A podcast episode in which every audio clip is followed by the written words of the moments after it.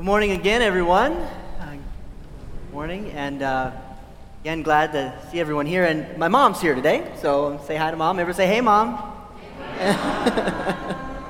I love embarrassing her. Uh, really glad you're here, mom. Um, so, this is the second sermon in the series on Life Together, the book Life Together by Dietrich Bonhoeffer. You may or may not be reading it. If you'd like to read it, we do have copies in the Christian Formation office, and we have these studies going along with it. Um, books and Bible, the class I teach at 10:30 with women on Fridays.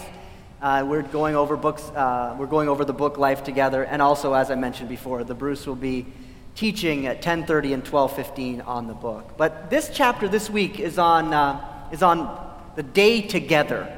Last week I talked about community and what the idea of community can mean. And this week, we look at this second chapter, the day together, the day with others. Why do we do this? Why do we get together like this? Why do we have these songs and these scriptures and these prayers that we share with one another? Bonhoeffer gives us a few reasons why, and we're going to take a look at that today. But before we do, let us pray.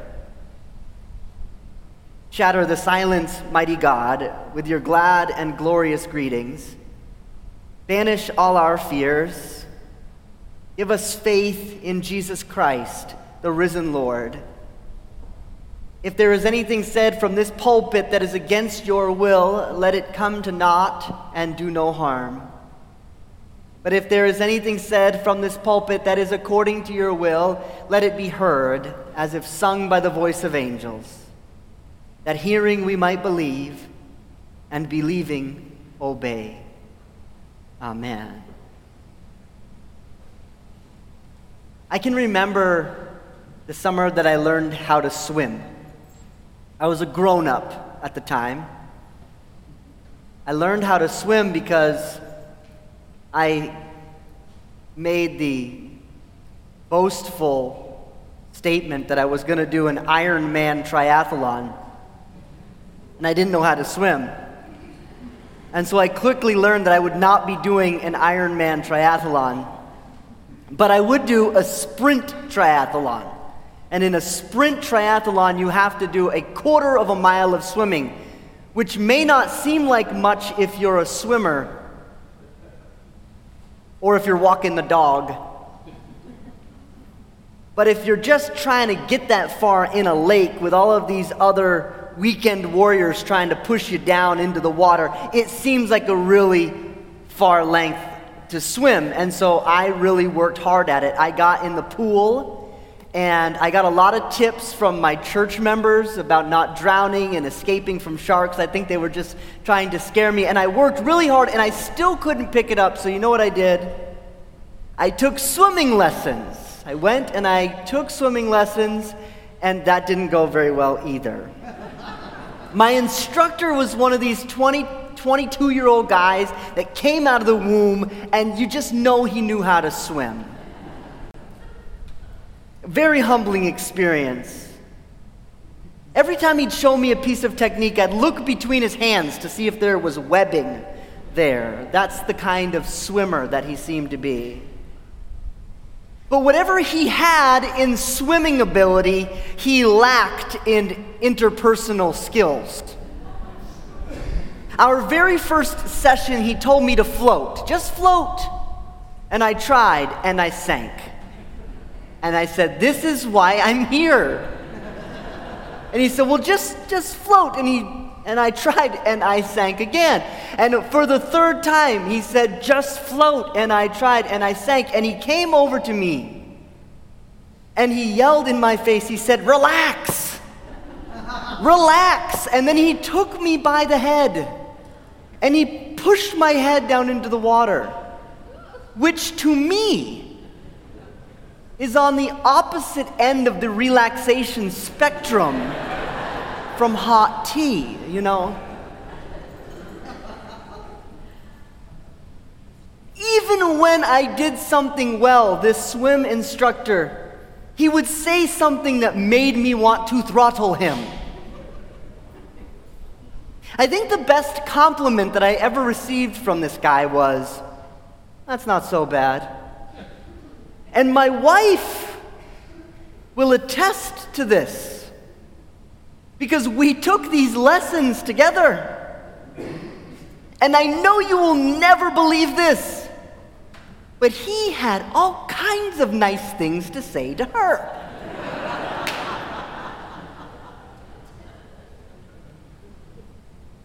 but then in one of our last sessions, he said something profound, and he didn't even know that he said it. He noticed something in my stroke, if you can call it that. Something about my hand sinking. And he said, You're in the water, and you're trying to hold yourself up, but there's nothing there to hold on to. You're trying to hold yourself up, but there's nothing there to hold on to. And I thought to myself two things. First, I thought, don't you know I'm a preacher? And if you say things like that, you're going to end up in a sermon.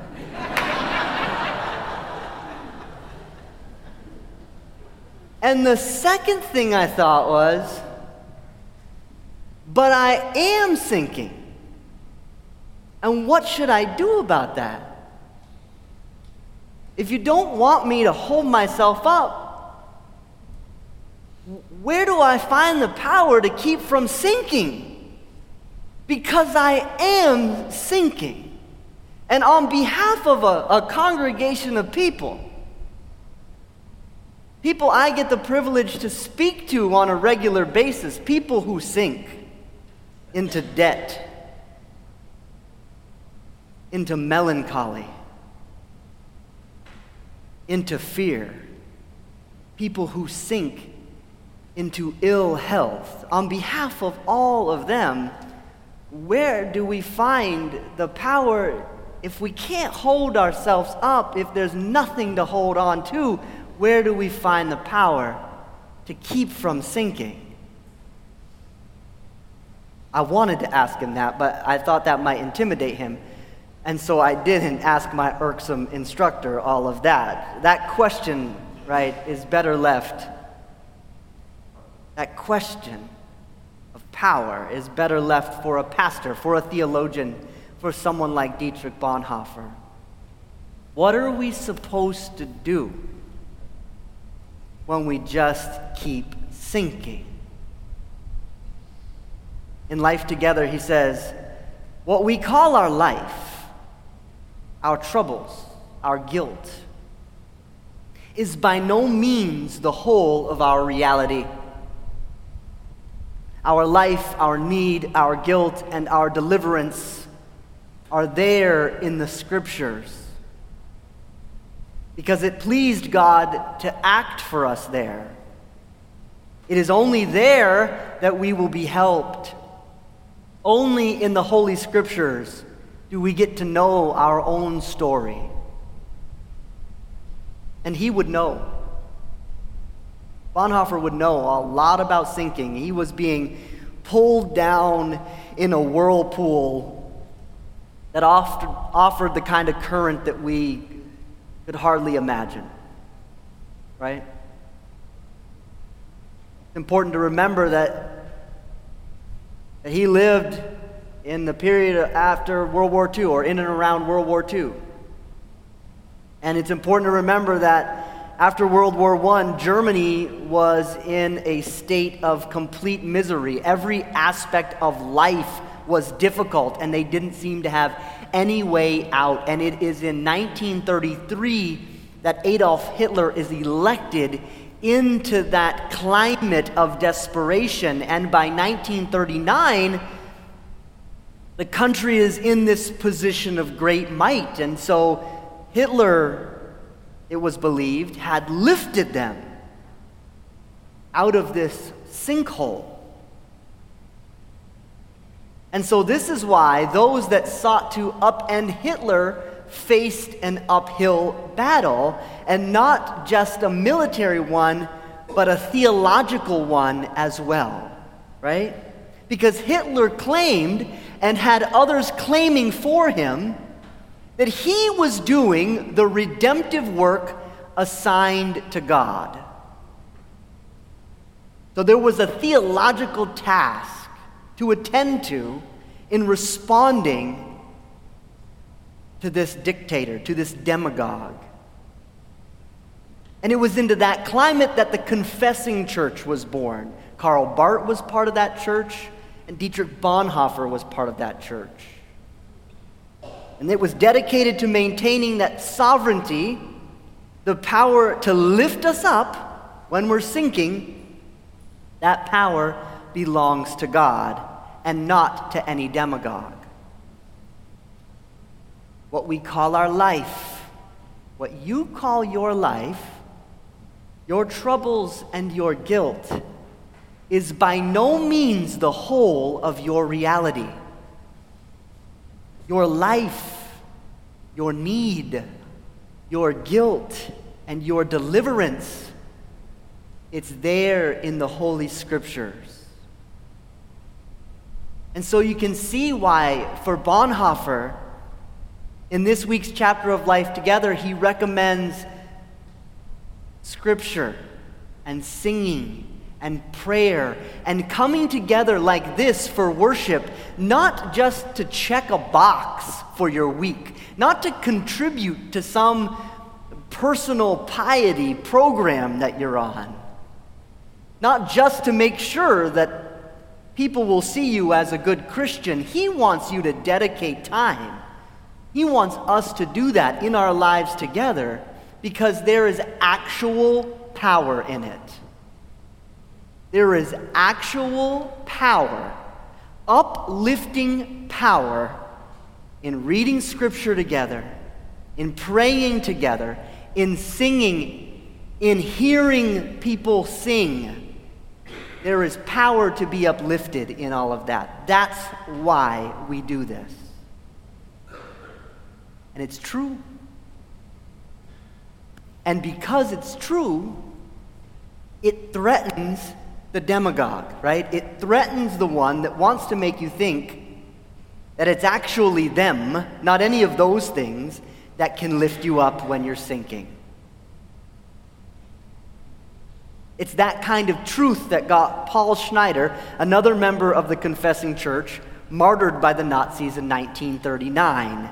His dedication to all of that to that real power led him to excommunicate Nazis from his church and made him the first Protestant minister to face martyrdom at that time. But demagogues have been t- terrified by this truth for a long, long time. We know this because we know about the crucifixion, right? But we don't have to go that far back to be reminded. We don't even actually have to leave Germany to be reminded of what this truth does to people in power because we know of a man named Martin Luther, right? Martin Luther kicked off the Reformation by delivering some gospel truths to the Roman Catholic Church in 1521, which led to a period of him hiding out for his life in Wartburg Castle. Now, while he was there, he didn't have a whole lot to do, and so to try to stay busy and keep himself away from the Pope's spies, he did what any of us would do. He went ahead and translated the New Testament into German from the original Greek, naturally. You remember, the Gutenberg press was invented not too long before this, and so this distribution of his work would mark the first time that ordinary people could access the scriptures without the learned class. Huge. A few years later, an Oxford trained priest named William Tyndale took to the task of translating the Bible into English. But as he did, he found himself realizing that some of the ways that they'd understood the Bible before, some of the translations that had been passed along by the people in power, needed to be altered some. That, that those translations had benefited the people at the top end of the hierarchy. And so when he made those changes, go figure, the people in power felt threatened and had Tyndale imprisoned. Ultimately, he was strangled and burned at the stake. As an aside, since Tyndale's version just wouldn't do what the royalty needed it to do, 80 years later, James I assembled a group of scholars to put together an approved version, which would not include what he called Tyndale's pestilent glosses, which is how we have the King James Version of the Bible. But you can see why getting the Bible into people's hands is threatening to folks in power, right? What if they go back? What if the people not only get it in their hands, but what if they read it? What if they just read the first gospel written, the Gospel of Mark? What if they just read that? What, not only that, what if they just read the first chapter in the first gospel? Not only that, what if they just read the first verse in the first chapter in the first gospel? Right there in the first verse, what's Jesus called? The Son of God. The Bruce, who gets called the Son of God? Caesar. That's who gets called the Son of. This is an affront to power in the first verse, in the first chapter, in the first gospel. What if they keep reading and they get to the 21st verse? They're going to read about a man with authority, this Jesus, who goes into a synagogue and with authority heals this man, exorcises this demon. What if they learn that Jesus' ministry, if they keep reading and they learn that Jesus' ministry is not just for the powerful, that it's not limited to the kind of people that ordinarily get lifted up? What's going to happen if they keep reading and that happens? What if they keep reading and what if they get to the last chapter of the first gospel and they find Jesus himself being lifted up, lifted up out of the tomb and out of death? What is going to happen? If they stop believing in the kings and the dictators and the demagogues that can make no such claim. And not just the kings and the dictators and the demagogues that live outside of us, but the ones that live inside of us as well. What if the powers that be in me have to come to terms with the fact that I can't keep myself from sinking, that I can't hold it together. What if the powers that be in me have to come to terms with the fact that I can't help but being insensitive? What if the powers that be in me have to deal with the reality that Jesus is the only one with the power and authority to help me with the technique of living life, and that I can't swim on my own because I really want to be able to swim on my own. But there's something in me that says, it has to come to terms with the reality that I can't. And I can't. And do you know how I know that? Because my irksome swim instructor told me that I can't swim on my own. He said, You're in the water. And you're trying to hold yourself up. Nate? And there's nothing there to hold on to. And then he said, Let the water lift you up. Let the water lift you up. Bonhoeffer couldn't preach it any better. Because that's exactly what Jesus does. Jesus, the living water, does this. He does it right here in the Gospel of Mark, the 31st verse. right here in the first chapter in the first gospel for the mother in law of his first disciple.